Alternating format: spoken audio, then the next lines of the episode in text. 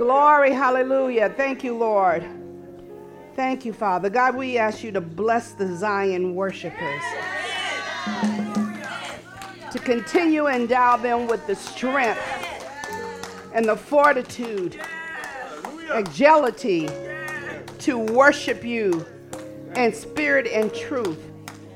And God, forgive and convict us who sit as if we're being entertained and not entering in and taking advantage of the opportunity as you have given them by your Spirit the ability to bring us in to your presence, Father. Let us not be the church as usual and come out and be who you died for us to be, Lord. We want things, but we're not willing to humble ourselves in your presence, where that's when we will receive all that we are seeking and that we need. Thank you, Lord Jesus. Thank you, Father. Thank you, Jesus. Thank you, Lord. Thank you, Audrey. That was a very on time, inspirational message. I, I, I think the worship leaders and all of those who've come together to remind us to be grateful and thankful unto God for living in a free country. That's part of worship. Also, to, to remind us that some of these struggles are to bless us. We get our mind off of ourselves, the struggle will not last as long. It will begin to cease because all it's there is to work out what's in us so God can put in us what He would have us to have in order to do what He's called us to do because we can't serve Him and do what we need to do for Him in our flesh. It has to be in spirit and in truth. So, God, I'm, I'm thankful that how you've raised up saints who are in tune to your spirit. And when they come on the Sabbath, they come to do your will and not to perform. Hallelujah, Jesus. Glory to his precious holy name. Thank you, Father. Thank you. Well, glory. So, what I'm going to be doing is we're going to have, I don't know if I'm going to call it a teaching or a gathering of the minds over this book, and it's called The Unsaved Christian. Okay? So before I get into it, the Lord gave me an opening prayer. Heavenly Father, as your body, the church, we stand fast in the liberty which Jesus has made us free, no longer entangled with the yoke of bondage. We praise you, Lord, for not for us not being debtors to the law, but having hearts circumcised to the law of life in Christ and saved by grace. Our confidence is in the blood of Jesus and the cross of Jesus Christ, which gives us the liberty to declare the truth we live by. For we are not ashamed of the gospel of Jesus Christ.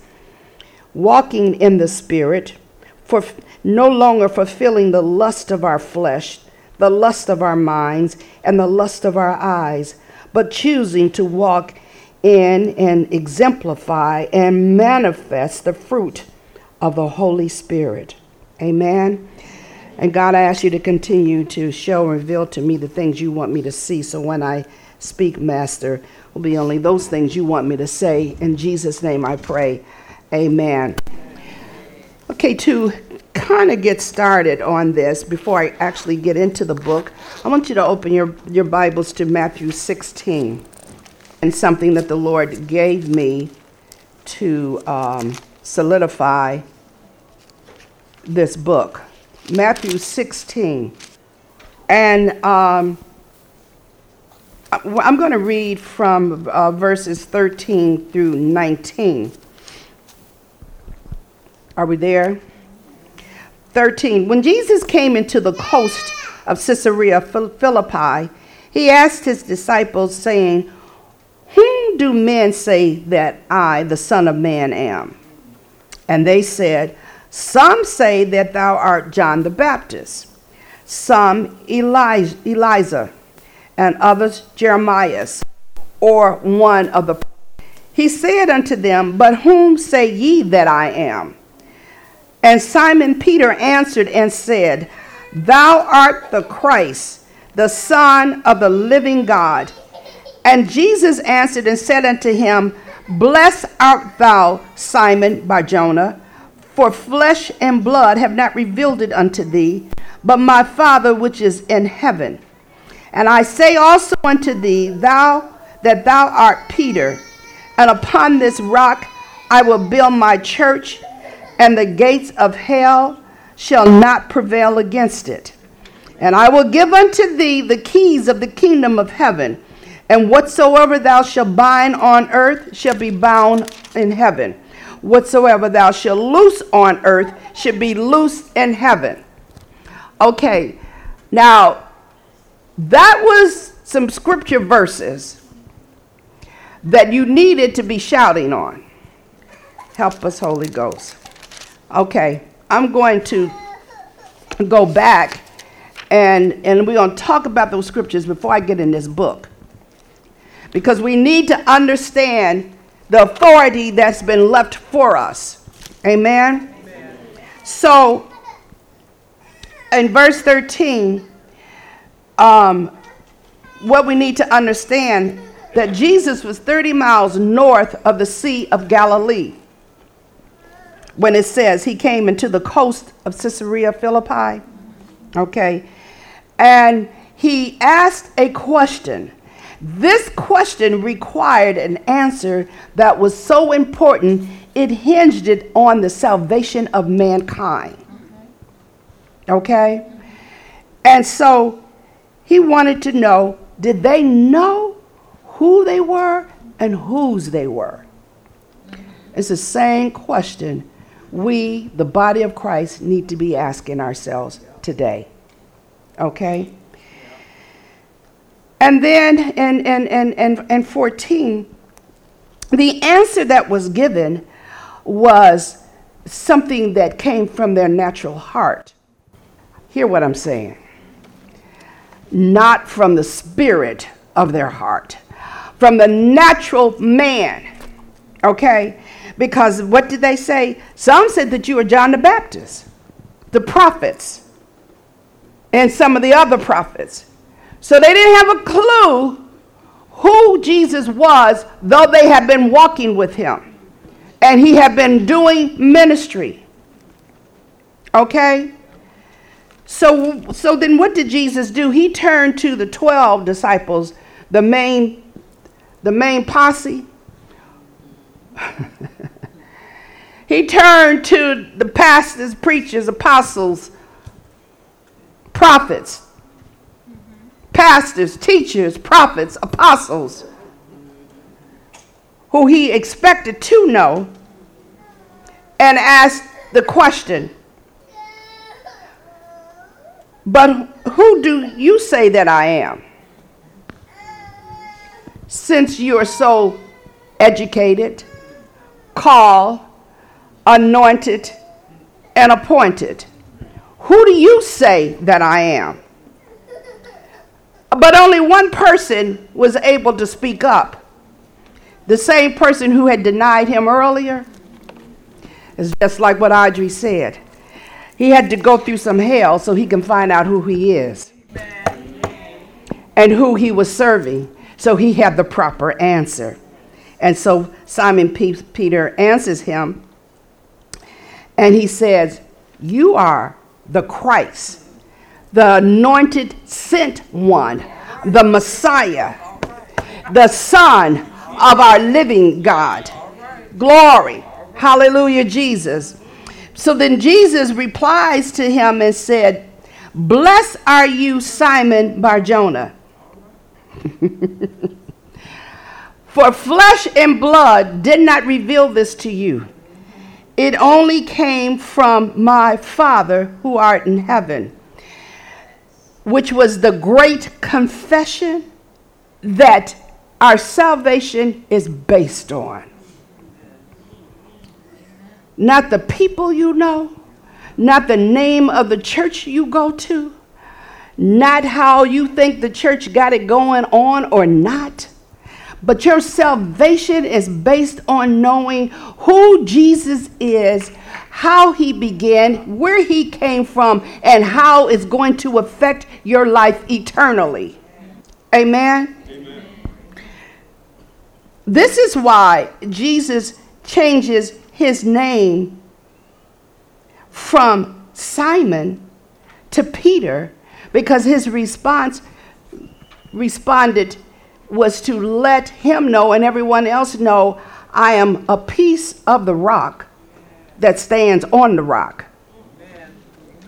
He had revelation that could only come from the Holy Spirit. Like I told you on Wednesday, you're not saved because you woke up one day and decided to make a good decision. You are saved because the Spirit of the living God pulled on you and drew you in, and somebody prayed that you were here at the right appropriate time and declare and speak what had been revealed into your spirit. Amen. And so Jesus says, Blessed art thou, Simon Barjona, for flesh and blood have not revealed it unto thee, but my Father which is in heaven.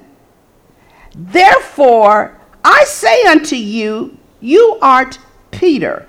I'm going to change your name. See, we were birth given names, one thing.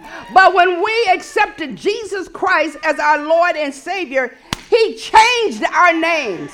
And we became the redeemed, the beloved, the righteous one, Glory. So you're not who your mama and your daddy called you.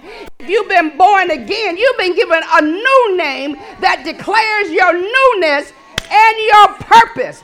But what you need to do is stop focusing on that natural name and get into who you've been called and chosen to be so you can get in line and get in order and come up out of that mess Come up out of the struggles. Come up out of the strongholds. Come up out of that sick thinking that keeps you from rising up and being who God called you to be so you can be the overcomer. He says, I have already overcome, and you overcome by the blood of the Lamb and the word of your testimony.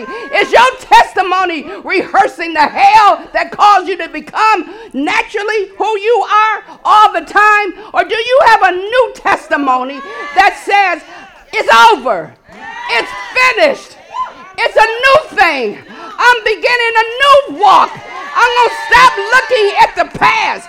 Stop looking at the stuff that caused me to be in the jam I'm in right now. Because I know a man, and his name is Jesus, who can pull me out of any situation, every given situation. Stop letting people take you back. No, better yet, you do more damage to yourself than other people. You stop going back, rehearsing what has happened. So it happened. Did you ask God why? So you can learn from it? Now, what you need to focus on, but is over. I got over. Now I have eyes to see, ears to hear, and a heart to receive what the Spirit of the Lord is trying to tell me now. Now, let me tell you, Jesus was telling him, the revelation that you receive from my Father is what salvation is all about. This is salvation. Amen. And so, this is the rock of information that will save humanity. And we are blessed to live in a country where you can freely worship your Savior. Amen. Amen. So, 18, he says, I say unto thee that thou art Peter, Thou art a stone, just a fragment of the rock. And in that rock, that's where the redeem is built up. And that's the strong foundation of your salvation. We are the church, or should be the church that Jesus built, that can cause you to die to your flesh. And that's what you need to do die to your flesh so that you can live in Christ. Because the power of his death will cause you to prevail against the sin. Amen. But we don't, we, you don't know that. You don't receive that. Because you, you wouldn't keep doing the same thing over and over and over again. Is, isn't that supposed to be a sign of insanity? Well, then pray and ask God to bring you back your, your sanity, bring you out of insanity. I am on a mission to speak only the truth. So I'm not impressed anymore about how many come and how many go because I want to reap eternal life. So I'm not playing no games and I'm not up here to impress. Amen. So, the rock of salvation is knowing that you come to know the revealed Jesus that God shows you in your spirit, not the performance. Okay? That is the rock of information that the church is built upon. And Jesus says in 18, and the gates of hell should not prevail against it. The gates of hell do not have the power to come against the truth that Jesus established and, and how he won over the victory over death and with the cross.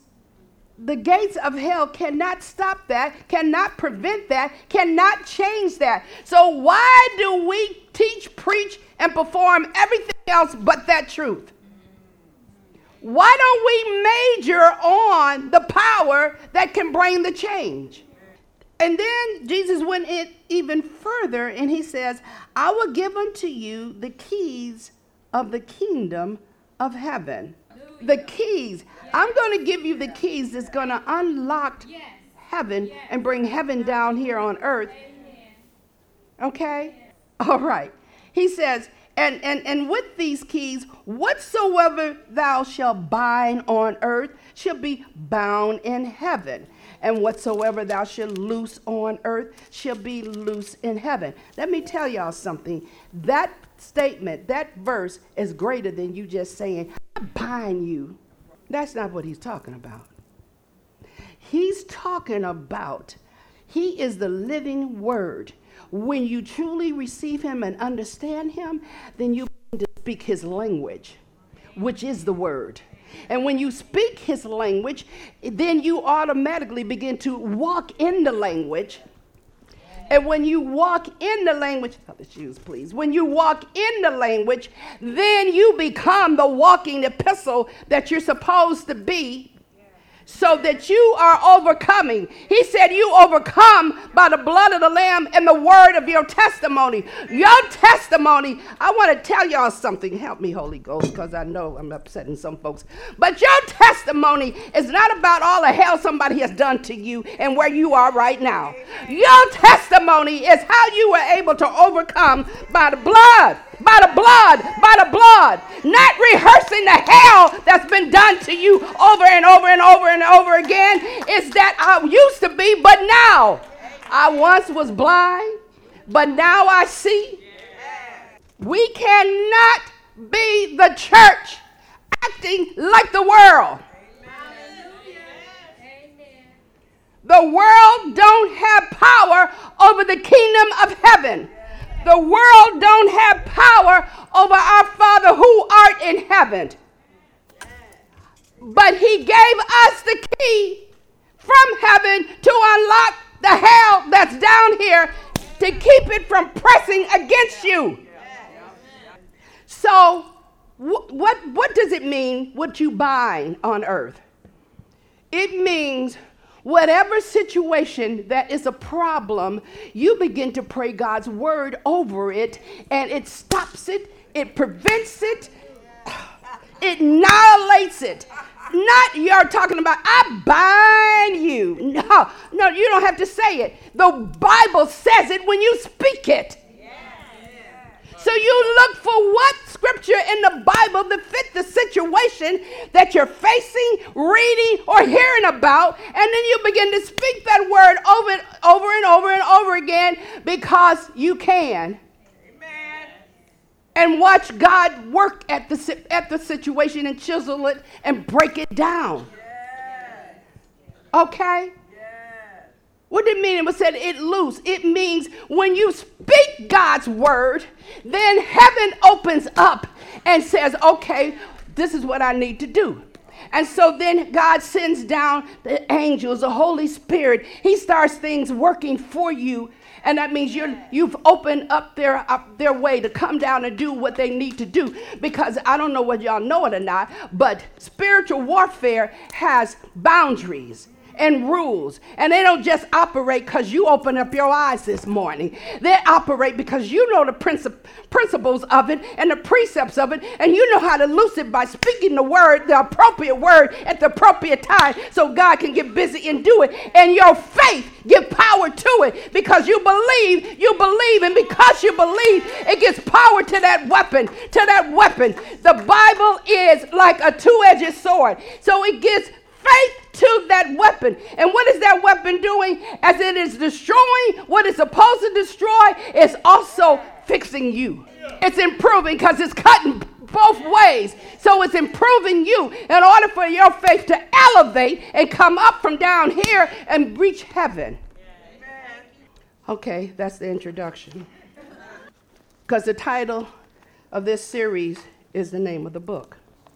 Part one the unsaved Christian. And the author of this book, now, I'm, I'm, there's no, I'm not putting any, um, what you call it, demands on you to get the book. You get it at your own will. But the author of this book is called Dean Inserera. Um, I'm going to read some things about him. I suggest it would be a whole lot easier if you if you had the book so that you can follow along with me because we're really going to do like a, uh, what you call it, uh, a lesson. And I'm just going to read the book and we're going to discuss it. Amen. Amen. And the reason why I, I this because this is the first time I've done this in a message. I, sometimes I have seminars on things like this, but because I believe this is a message that the whole body of Christ needs to hear. It's not for people, private people who are committed enough to come out to the seminar. So I'm going to take advantage of, of the pulpit time on the Sabbath to, to uh, get it out. And the reason why I am so impressed with this book, because this book has confirmed what God has revealed to me for some time. And I'm like, thank you, Jesus. so it just gives me the courage to really go for it right now, okay? so um, the author of this book is, is, uh, is a graduate of Liberty University and holds an MA in Theological Studies from Midwestern Baptist Theological Seminary. He is pursuing um, a divinity and, and ministry from Southern Baptist Theological Seminary and is the founding pastor of City Church in Tallahassee, Florida.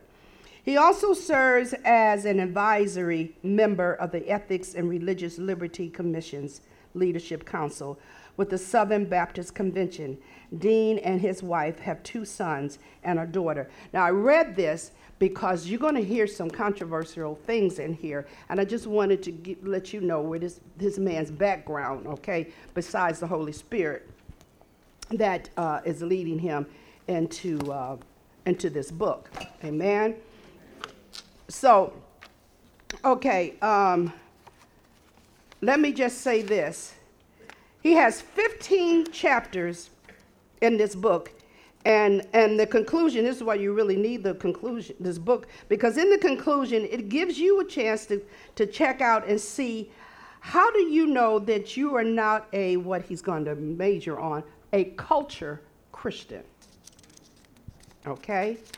So I'm just going to uh, read off these chapters to you to give you some idea about the, this book because I don't know if I'm going to get through this whole book this way, But I'm going to start out until the Lord tell me, okay, stop. And, and, and, and I don't know how far I'm going to get as far as saying I'm going to do chapters or I'm going to do a chapter or part of a chapter. And they're not long because this book is only, it ain't even 200 pages. It's not even 200 pages. So it's, it's, it's not like it's, it's long and it's so heavy and deep. Well, it is so large, it is deep. Okay? So, um, the, the, chapter one says, help them get lost. The case for reaching cultural Christians. So you can't you can't reach anybody and save them if they don't know they're lost. Chapter 2 Religion without salvation. Characteristics of cultural Christianity. Chapter 3 Civic religion. Generic faith that demands and asks nothing of its followers. Chapter 4 Bridging the gap. Challenging Culture Christian beliefs. Chapter 5 Overcoming obstacles, barriers to reaching culture Christians. You're going to have some barrier. Oh, I identify that you're going to have some problems reaching culture Christians. Chapter 6 False assurance. Once saved, always saved. Chapter 7 The Country Club Church. How lax church memberships fosters culture Christianity. Chapter 8 Christmas and Easter. Moving beyond culture observance to the life changing implication. Like, do you really know what those days mean? Other than you just showing up on those days dressed up. Chapter 9 Making decisions versus making disciples. Why raised hands and sinners' prayers don't guarantee salvation. Ah, chapter 10 God shed his grace on thee, partisans, politics, and prosperity. Can't wait till we get to that one. Chapter 11 The moral theist, reaching the good person who believes in God. Oh, now that's another one I can't wait to get to. They believe in God and they think they saved, and they, and they go to church and they're faithful and they work and they think they're saved. Ooh, okay. Um, chapter 12 Hail Mary, Notre Dame wins, reaching generational Catholics. Chapter 13 The watered down word, reaching main, mainline Protestants. Chapter 14 Faith, family, and football ministering to the Bible Belt. Chapter 15 The harvest is plentiful, challenging cultural Christianity with courage and love. And then I told you about the conclusion, okay? Are y'all ready? Yeah. Are y'all interested? Yeah. Good, because you're going to get it anyway. I am excited. You all may not be as excited as I am, but I am. And you may especially if you're some of them traditional Christians and you fit under some of those titles, you may have a hard time about what we're about to get ready to do. But I admonish you, if you're really sincere about your walk with Christ, be patient, wait on the Lord, and He will save you. The preference this book is for pastors, church leaders, and Christian living on missions. In the pages of this book, you will find a comprehensive overview of cultural Christianity, and this is what he's talking about cultural Christianity, and learn how Christians can spot and counter it with truth. America is a land of the overchurch and underreach. And churches must understand that everything from church membership criteria, holiday services, vacation Bible school, and other typical American church programming can either foster cultural Christianity or cripple it. Throughout this book, we'll come back to the simple principle that gospel clarity is the antidote to the rampant confusion. The gospel shows that God makes the demands, meets them in Christ, and then calls, calls people to trust in him and follow him. That's what the gospel will do. For the purposes of this book, I will consider people in terms of general groupings. Through this, not to imply that real individual people can be reached by a one size fits all method or formula. The groupings in this book generational Catholics, God and country Christians, etc., exist primarily to illustrate common ways people may face may place faith in a false gospel and still identify themselves as Christians. Let me read that again. The groupings in this book, generational Catholics, God and country Christians, and etc., exist primarily to illustrate common ways people may place faith in a false gospel and still identify themselves as Christians. As the focus of this book is cultural Christianity, I will primarily focus on those who think they are fine with God because they have familiarity with Christian things. Further, the primary objective of this book is to call Christians to action, especially church leaders who may realize that they have inadvertently allowed cultural Christianity to go unchallenged in their churches. I am, of course, in complete need of God's grace in all areas of my life. We all have propensity to be attractive to lesser versions of the gospel. May this book point us to Jesus Christ so we can remain humble and wise. None of what follows, it follows is intended to disparage falsely assure believers, but rather to expose the great mission field before us and caution fellow Christians to get serious about the gospel and proclaim the good news unapologetically. It truly is the power of God for salvation for all who would believe. Now, I'm, I'm, I'm going to read this. I asked them to pass this out to you all. Now, the bottom, one of the major bottom lines that I'm coming out with that uh, your, your church attendance is not about you. And that's where we cultural Christians are having a problem because we come and critique to see how it's going to work for me. You come to God in church to see what you can do for God. I heard a minister um, day before yesterday to say something that really blessed me and, and, and opened me up more to accept and believe what I feel God is having put in my spirit. And I remember that when I got when I, I, I, I got born again, I grew up in the Catholic Church and was raised by a Baptist mom. so I went to I went to Baptist church, but I went to Catholic church because back in those days, you you had to go to mass before you go to school. So I was propaganded into Catholicism without even being aware of it and without having any control over it. Okay? But I was not convinced. That's why I willingly went to church with my mother to the, to, to the Baptist church. Okay. But uh, I had, I always had some opinions and theories that really didn't line up only to find out they do line up with the Bible. They just don't line up with people. Okay? So like like I said, so when I when when Jan uh, brought this book to my attention, and, and it had to be the Lord. I'm on vacation for just two weeks, and she has this book sent to me in Florida. But of course, uh, all I did was kind of like skim through it to see if this is something I really want to deal with. I didn't try to read it then because I was there to vacate.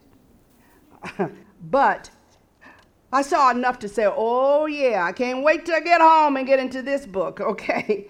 And and and and, and in doing doing so, I, I, I just became so aware of so much stuff that it's just mind blowing.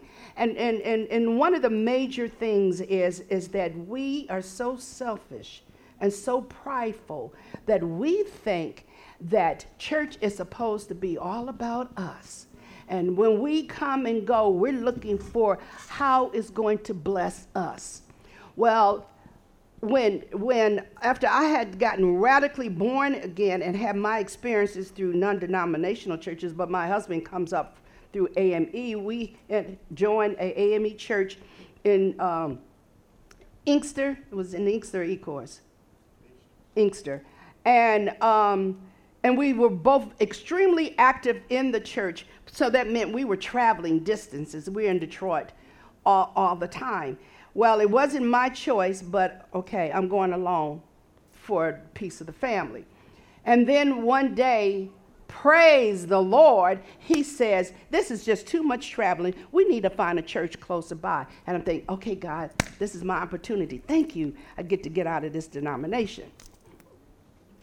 And so I says, okay, well, let's not just join anywhere. Let's just go uh, smorgasbording and let's just go look and search out for, for some churches. So, in the meantime, because I know he is steeped in that, when you grow up in something, you don't even know why you're in it. But it's a pattern and it's a tradition. Okay. So I says, okay, God, um, you lead us to a church through my husband, and I promise I will follow and, and I will obey. Okay. But make sure that it's a, it's a church that teaches the Bible, and it's a family church, and where we can be a blessing to others in the church. That was not my natural understanding. Do y'all hear what I'm saying? That had to come from the Holy Spirit because that's what this is what this man is bringing out. That's what God wants. He wants you to find a church where you're going to be an asset to the church. And in the process, you do get blessed.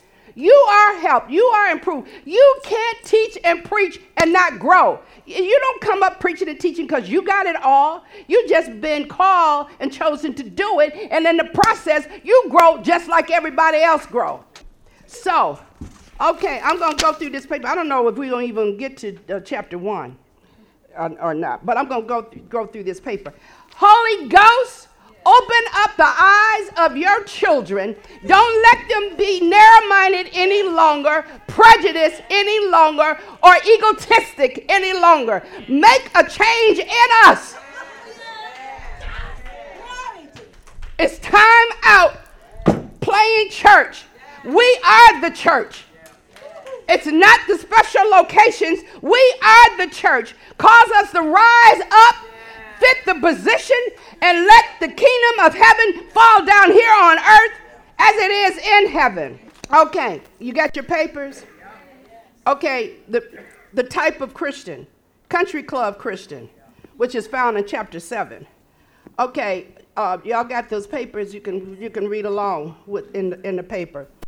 Profile of that person is self focused, not missional. Church just happens to be the social club of their preference. Now, mistakes that uh, true gospel for, they make mistakes of that kind of faith for the true gospel, and this is the result. Comfort, avoiding messy things like visible sin and sinners. Now, the gospel, I mean, I'm sorry, conversation starting point. These are the questions that you need to ask that type of a Christian. What is the point of the church? What is the point of church membership? What mission has Jesus given to everyone who believes in him? Now, the gospel remedy slash challenges. Great Commission. This is the remedy. And I'm not going to read those, you can see them, the scripture verses beauty of the church, unity of the saints. Jesus' primary call to us is to repent, put faith in him, and tell the world who he is and what he's done. There is no bench for, for true followers of Christ. Okay, another type of Christian that you're going to find in chapter 8 Christmas and Easter Christians. Their profile is holds the Christian holidays close with sentimentality by the implications of these holidays seem to have little impact on daily life. and the, uh, the mistakes true gospel for observing those holidays being sentimental and traditional. The questions that need to be asked why does it matter that Jesus was born of a virgin? These are questions that would make them think beyond commonality. What does it matter that he has rose from the grave? Why do you love Christians I mean, I'm sorry, why do you love Christmas and Easter so much? What makes them special? The gospel challenge. All of Scripture points to Jesus, the only Son of God and the ever sufficient sacrifice for our sins, who overcame the grave and enabled us to be reconciled to God now and forever. Are you all getting anything out of this thus far? Uh, another type of Christian is God and country Christian, which is in chapter 10. The profile is is proud to be an American, where at least I know I'm free, digests everything first as an American or member of a certain political party, not as a believer, and have blinders on to what really matters. Mistake true gospel for being American and voting values. The question you need to ask who is we? what is the mission of the church? How would you justify or, or, explain your faith to someone from a different country or even someone from a different social economic tier? Now, the remedy corrected sense of identity. There is now no slave or free, no Jew or Gentile. Our citizenship is in heaven. It is not about America, it is about the chosen people of God. We just happen to be blessed to live in a country that was founded on biblical principles that has been strayed. Okay, another type is a liberal social justice Christian. This is found in uh, chapter 10 as well. Feel strongly about specific social justice issues, compromises biblical teachings in light of cultural whims, believes that politicians and legislation can fix the world. Not only is that a liberal social justice Christian, that's a blind Christian the gospel to them is advocating social or political causes. And, and the uh, questions that need to be asked is who or what can save us from our sins? Do you believe we even need a Savior? Who or what is the ultimate authority for what is true? And the remedy is point to the Bible as fully authoritative and inerrant God, God and his word should be, in other words, free from any error. God and his word should be our source of authority. There are no errors in the Bible. Not cultural whims, compromising biblical teaching is favor of culture or tolerance is not loving. Another type is a moralistic therapeutic deist good guy next door is found in chapter 11. Their profile is they believe God wants people to be good and kind to each other as taught in most world religions. Jesus just so happened to be the mascot, but the Pacific of Christianity aren't really relevant. If, y- if y'all, I don't know if you know it, but there's times when Jesus got angry and got folks straight. Okay? The mistakes mistakes it for true gospel is behavior, civility, removal of guilt through trying to be a good person. We cannot be good. There's none good but the Father. And the only way that you can be good is that you go to Jesus and depend on the Holy Spirit fixing you. Gospel conversation starting point. Who is God? Are people generally good or generally bad? Is heaven real? If so, who goes there? How good is good enough? Now, uh, the challenge, gospel challenge, is the Bible teaches that Jesus is the only way to heaven, that God is the only God, that his mission is to make us holy, not happy. Because I am so sick of hearing Christians talk about they're unhappy. Join the club. But get Jesus and joy will override happiness. If we could be good enough, Christ died for nothing. In other words, if you could be good on your own, what would be the purpose of Christ's death? Okay? Another type of Christian is the generational Catholic. That's in chapter 12. Generally, either views Catholicism as a heritage or carries significant guilt to be loyal to its tenets. And their gospel is religion slash rites of passage. um, when we joined, um, because when I made that confession to God, we ended up join, joining uh, Hope United Methodist Church. And because I was not familiar with, with what they believe or whatever, I really did an in depth study on it to make sure that I was at least not in a cult. I wasn't where I wanted to be, but at least I'm not in a cult. Okay, so it's possible I can grow. But so anyway, I discovered because they recited uh, um, uh, the uh, contrition, which is recited in the Catholic Church, and it says, "I believe in the Catholic Church, the Holy Catholic Church." Da da da. Well, the good news was by me doing the study, I found out the word Catholic there meant universal, not Catholic religion. So then I could say that prayer without feeling like, mm So it, in that uh, prayer, it meant universal church. So the church overall, okay? Now, the questions that you need to ask do you feel like you owe God something? If you, if you have to pay for your sins later, what did Jesus die? What does his death mean for you? And the remedy gospel is Jesus' sacrifice was all sufficient. There is nothing left for us to pay. Praise the Lord. It is finished. And he holds us. Glory. Now, uh, uh, the mainline Protestant, that's probably most of us, it's found in chapter 13. The profile is generally believes vague things about the Bible, but is prone to discard it in favor of their pressing beliefs of the day or feelings. Because we can take our feelings and try to line it up with God, and it doesn't even exist in the Bible that way. Okay? Loves, proclaim God's love in, in terms of license to seek comfort. That, I mean, when I say mainline Protestant, that's most of us. Because it's what what can God do to make me feel good? And how can he provide for me to make me happy and all of that? That is not why we are Christians. That is a byproduct or a bonus or how, how you want to see it as a result of obeying God and walking in faith.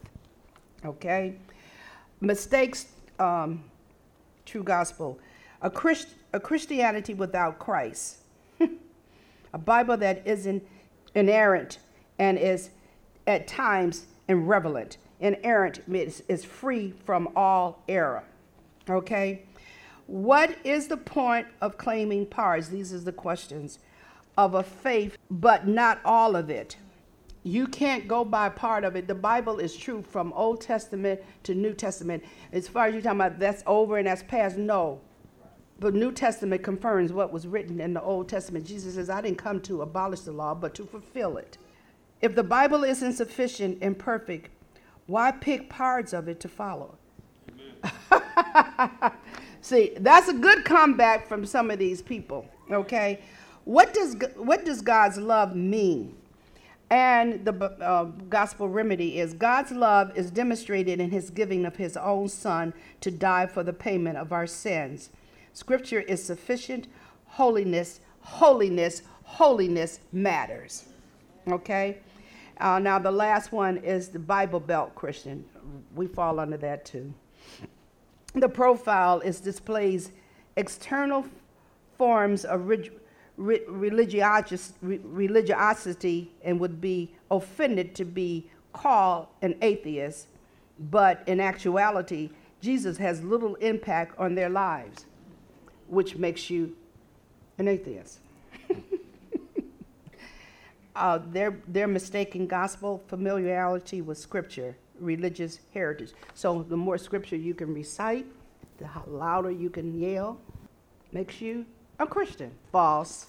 Now, what are the gospel questions?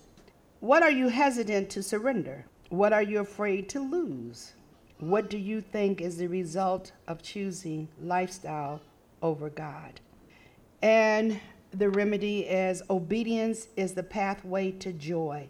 Now, you see, the remedy is always scriptural. Just like when Jesus was in the wilderness and was tempted by Satan, he came back with a scriptural to come against Satan.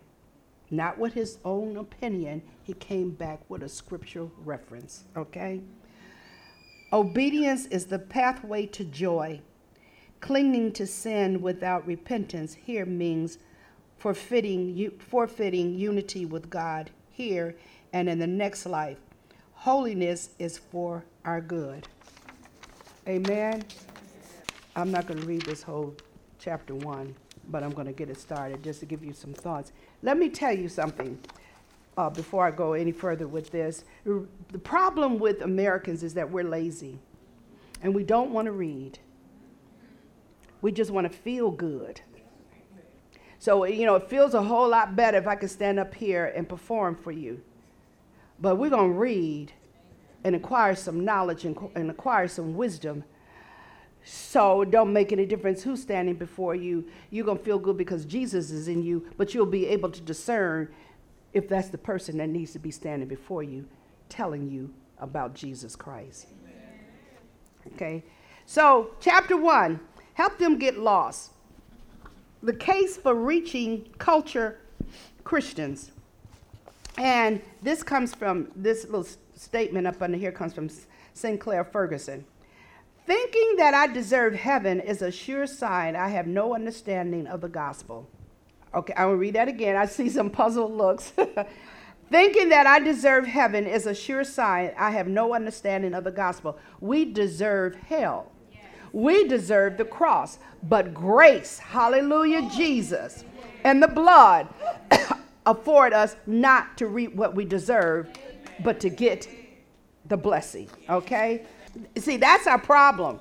We were born selfish. Every last living soul was born selfish. And therefore, we feel entitled and we think we deserve this. We de- that's why you think you deserve to be happy. When you find out about what you were what, what you were put here for and what you really deserve, you will appreciate whatever is going on. And thank God for the greater. Amen. Because until we become humble and grateful, obedient, and walk in faith, you're not going to get what you think you deserve anyway. If there is such a thing as missional insecurity, I have felt it. It's that feeling you have in college when your friend spent spring break serving in a Haitian orphanage while you drove to the beach. My most vivid experience of this insecurity came while moving out of my seminary apartment. I was loading up to make the drive back to my hometown of Tallahassee, where I would be- begin local church pastoral ministry. I was excited to be heading home until I saw my neighbor from my seminary ap- apartment complex, Matt. He was moving to Northern California to join the staff of a local church Great, I thought. There's Matt packing up his family and entire life to move to one of the most secularized regions in America. I am going back home where I will have 10 miles from the Georgia state line and less than an hour from Alabama. He's going on mission. I'm heading to the Bible Belt. I felt like I was taking the easy road and Matt was taking the courageous one leading his family to an area where preaching the gospel of Jesus Christ would be just barely harder than finding a Republican. I was heading to the land of the monogram. I wanted to say something spiritual to make myself feel better. With the, while, with the standard one arm man hug, I said, I really admire what you're doing and will pray for you as you head to an area with such an important Great Commission need. Matt's reply was not what I was expecting. Whatever he said during the required pat on the back, during our man hug, the Bible Belt is the most difficult place in America to pastor a local church. I was stunned. He must have sensed my confusion because he explained further. As he did, I had a serious epiphany. I believe the Lord knew what I needed to hear in that moment, and it changed my perspective forever on my role as a pastor and the part of the country where I lived and ministered. In California, Matt said, there is rarely confusion. Either you're a Christian or you're not. In the Bible Belt, many people think they're Christians but have no concept of the severity of sin, necessity of repentance, message of grace, and the overall message of the gospel.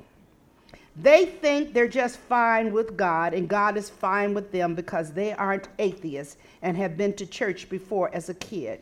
It's almost like you have to help them get lost so that they can actually be saved.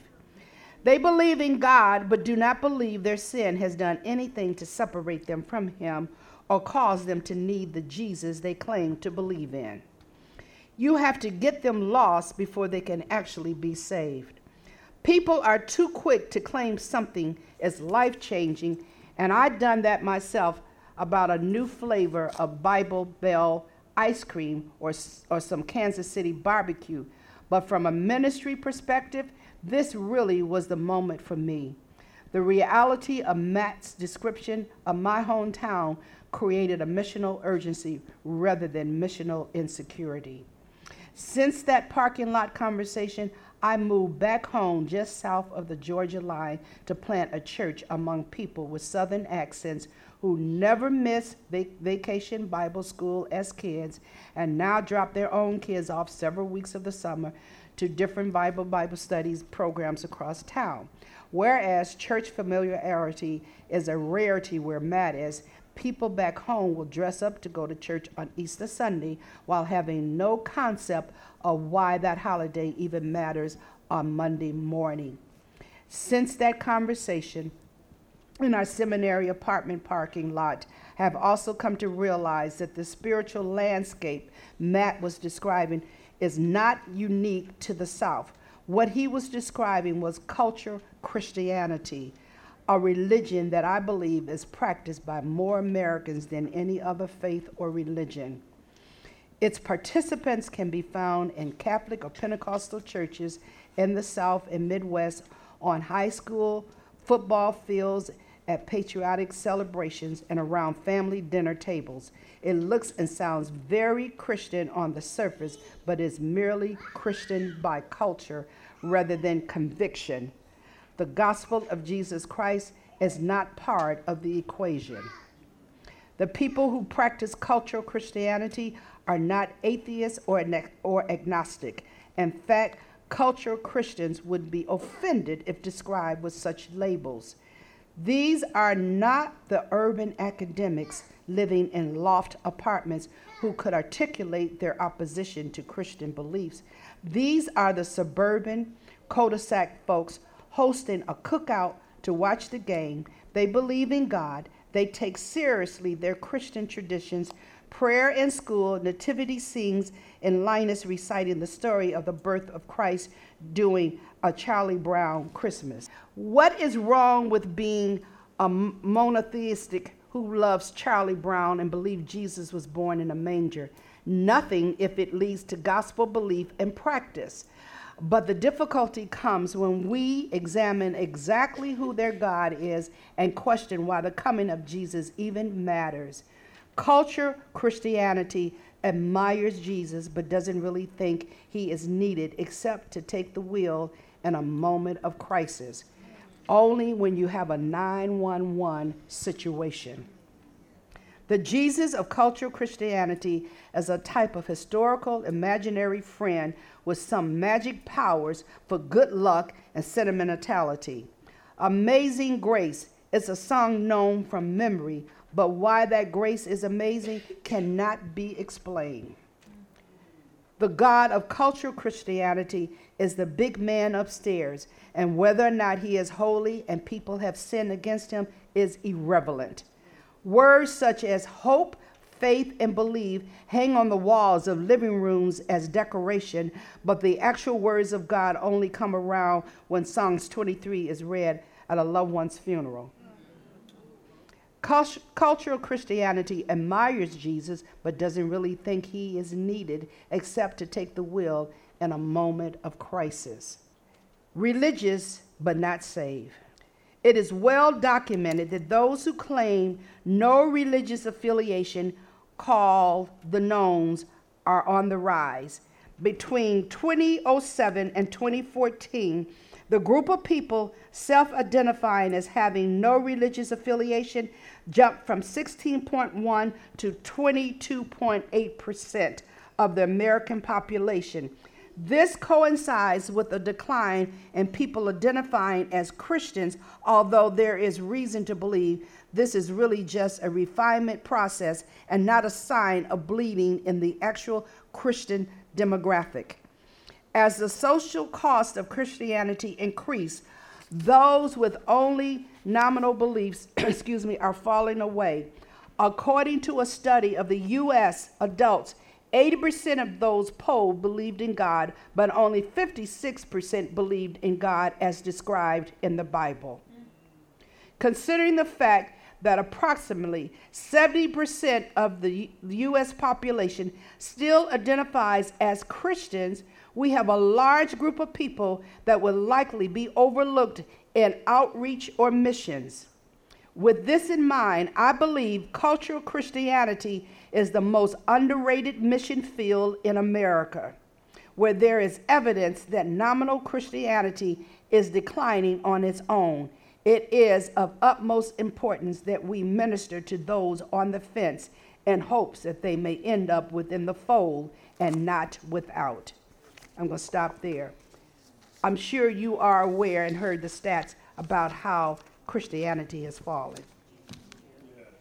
Okay, there are not that as many confessing Christians as we used to hear about. Praise the Lord. Okay, I'm going to do the um, do the benediction. Okay, and, and, and to kind of bless some of the wounds that you're feeling right now, I'm going to I'm going to do this benediction. you have to get the podcast elder to see where I'm talking about, okay? I'm going to give you the priestly blessing. the Lord bless you. May Yahweh, he who exists, kneel before you, making himself available to you as your heavenly Father so he can bestow upon you his promises and gifts and keep you and guard you with a hedge of thorny protection that will prevent Satan and all of your enemies from harming you.